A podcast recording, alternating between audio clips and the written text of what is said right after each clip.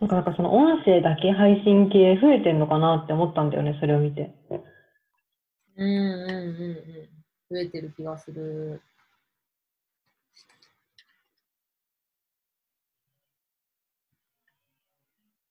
なんか、私、ブログ、人のブログ全然読めないタイプなの。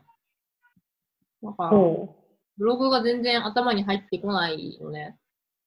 だから今のう。う時代ん。に生まれて、その YouTube とかこういう音声系が流行ってるから、あのすごい楽だなと思ってて、なんかうん。昔の人たちってそれこそだからブログがメインだった人世代？だと、うんうんうん。なんだろう、ブログが読める人はいいけど、なんか読めない人は多分置いてかれるじゃん。うん。なんか今、その音声がいっぱい増えて、その、なんだろう。何かをインプットするときに、みんなテキストじゃなくて音声を聞くようになっちゃったことで、こう、なんだろう。ちょっと知能が弱くなったとか、なんかそういう、まあ、楽にね、その、手に入るようになったみたいな風に言ってる人もいるんだけど、うんなんかそもうんそも、うん。なんかブログを読めない人もいるんだよっていうのを言いたい。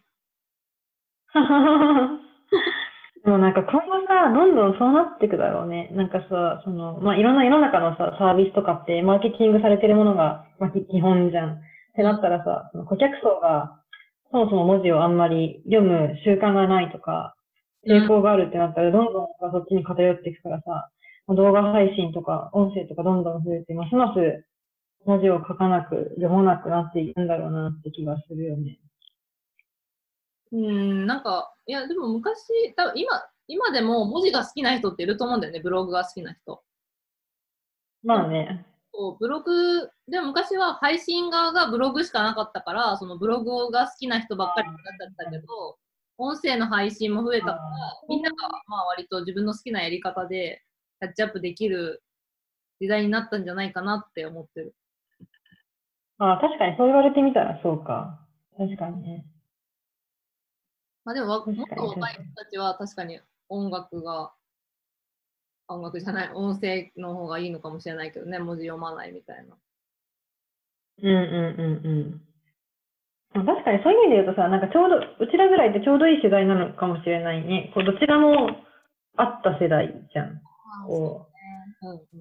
で、初めはこうブログとかで、で、だんだんこういうサービス増えてきて、あそうね。そうそう、だから最初の方とか、みんなテキストメッセージがうまい周りのメンバーだけがさ、そういうインターネットで楽しめる世界だったじゃん。うん。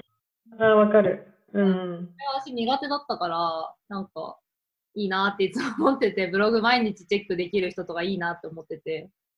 うんうんうんだから今、音声メディアが増えて嬉しい。なんかすごいながらを、ながらっていうのかな。こう例えば洗濯物を干しながらとか、まあ洗い、うん洗い物しながらとかでもさ、音声聞けるし、それはすごいいいよね。そう、私さ、通勤時間がなくなったから、読書をする時間を意図的に作らないと読書をしなくなって、わかるー。逆に、その今動画、まあ、うちテレビないんだけど、まあ、だからっていうのもあると思うけど、動画とか、そういうのを見る時間が圧倒的に増えたのね。なんかそこの生活変化もありつ、なるので、私はすごいそっちに移行しちゃってるところあるかも。え、ひるちゃんあれやってないの？あの、本を音読してくれるやつ。あ、まだやったことないや。私もないんだよね。やっそう、なんとなく、そね、本を読むこと自体は私結構好きなのよ。でしかもこう、できれば、こう、何、紙ベースで読みたいぐらいのタイプで、あの、Kindle とかも持ってるけど、できるなら紙で読みたいぐらいの人だから、本を読むこと自体に抵抗はないから、うんうん。本の音楽はまだやったことないわ。まあでもやったらまた違う発見がありそうだなって気もする。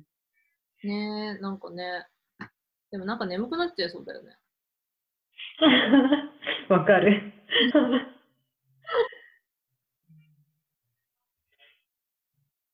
まあ、音読される本の内容にもよるけどさ、なんか物によってはすごい講義を受けてる、セミナー聞いてるみたいな感じになるようなた内容もありそうだし、一方で小説とかだったら子守歌になりそうだね。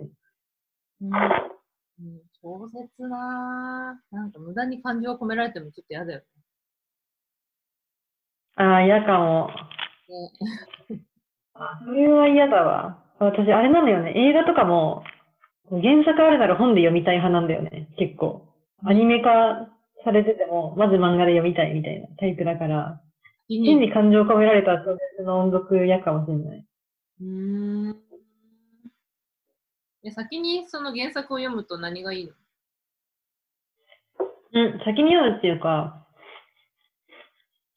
なんか、自分の頭の中で、こうこの主人公の、もう、こ声とか、こう見た目とかを想像しながら読むのがすごく好きで、だからこう、映画ってさ、まあそれも映画としての良さもすごくあるから、映画で見るのもすごくいいと思うんだけど、し私もそっちも見るんだけど、なんか、映画ってさ、もうその小説のさ、主人公はこの人って規定されたものがもう登場してて、こうね、街並みとかをもう、絵としてさ、与えられちゃうじゃん。なんか、なんかそれがない、想像する楽しみみたいなのが本にはあると思っていて、なんかね、そっちが好きなのよね。なんかファンタジーとか想像しづらくない？そうなんか私、あやちゃんにさ、借りたさ、図書館戦争、うん。すごい好きだったんだけど、なんかあれとかもさ、でもアニメ化とかされてるじゃん。なんか私見る気がしなくて見てなくて、なんかこう自分の中での 主人公像とかこう勝手なイメージだけど全部。それを崩したくなくてね、見れてないんだ。漫画も見たくないって言ってあれも、うん、そうそう。そうそう。そうなのよ。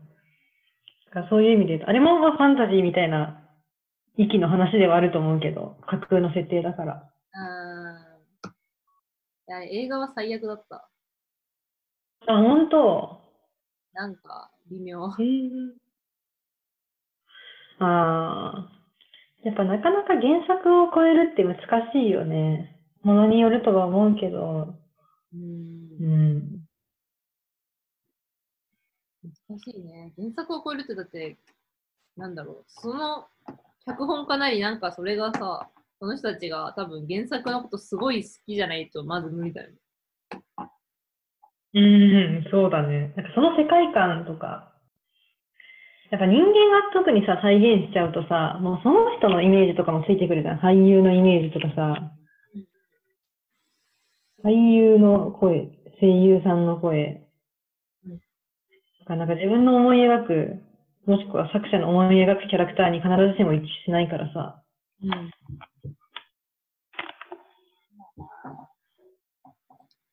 そうなんだよね。それはわかる。なんか、前、ハリー・ポッターとか読んでたときに、全然そうう、んうハリー・ポッタん。あー。途中でやあ。めハリーポッター映画しか見たことないんだよな、実は。映画行ってないの？映画の一作目しか見たことなくて、本読んだことない。あ、そうなんだ。そうそう。だからもう私の中ではもうハリーポッターはもうあの、あの絵なのよね、もう。原作を読んでないから、あれがハリーポッターって感じ、私的にはも映画の中だけでもめっちゃ成長するからね。う。あもう私一作目なんだよね、もう色濃く。一作目のあれがハリーポッターっていう概念になってる。恋愛とか入ってくるからね、後半。あなんか、そうなんだよね。恋愛ってさ、入って楽しくなるやつとさ、兄弟するやつない？ああ、あるあるあるある。ハリー・ポッターだいぶ興ざめだった。多分みんなが求めてたのは、あのファンタジー感であって多分恋愛ではなかったんじゃないかっていう気はなんとなくする。うんまあ何様だよって感じだけど。まあでも本で読んでたらよかったのかもしれないけど、まあそのあの映画の中に恋愛入れちゃうとさ、もう他の要素も薄くなるし、恋愛も薄いから、薄く見えちゃうよね。あの、まあ映画の時間じゃ。うんまあ限られた時間だもん。2時間とかでしょ？映画って大体2時間前後だもんね、一作。うん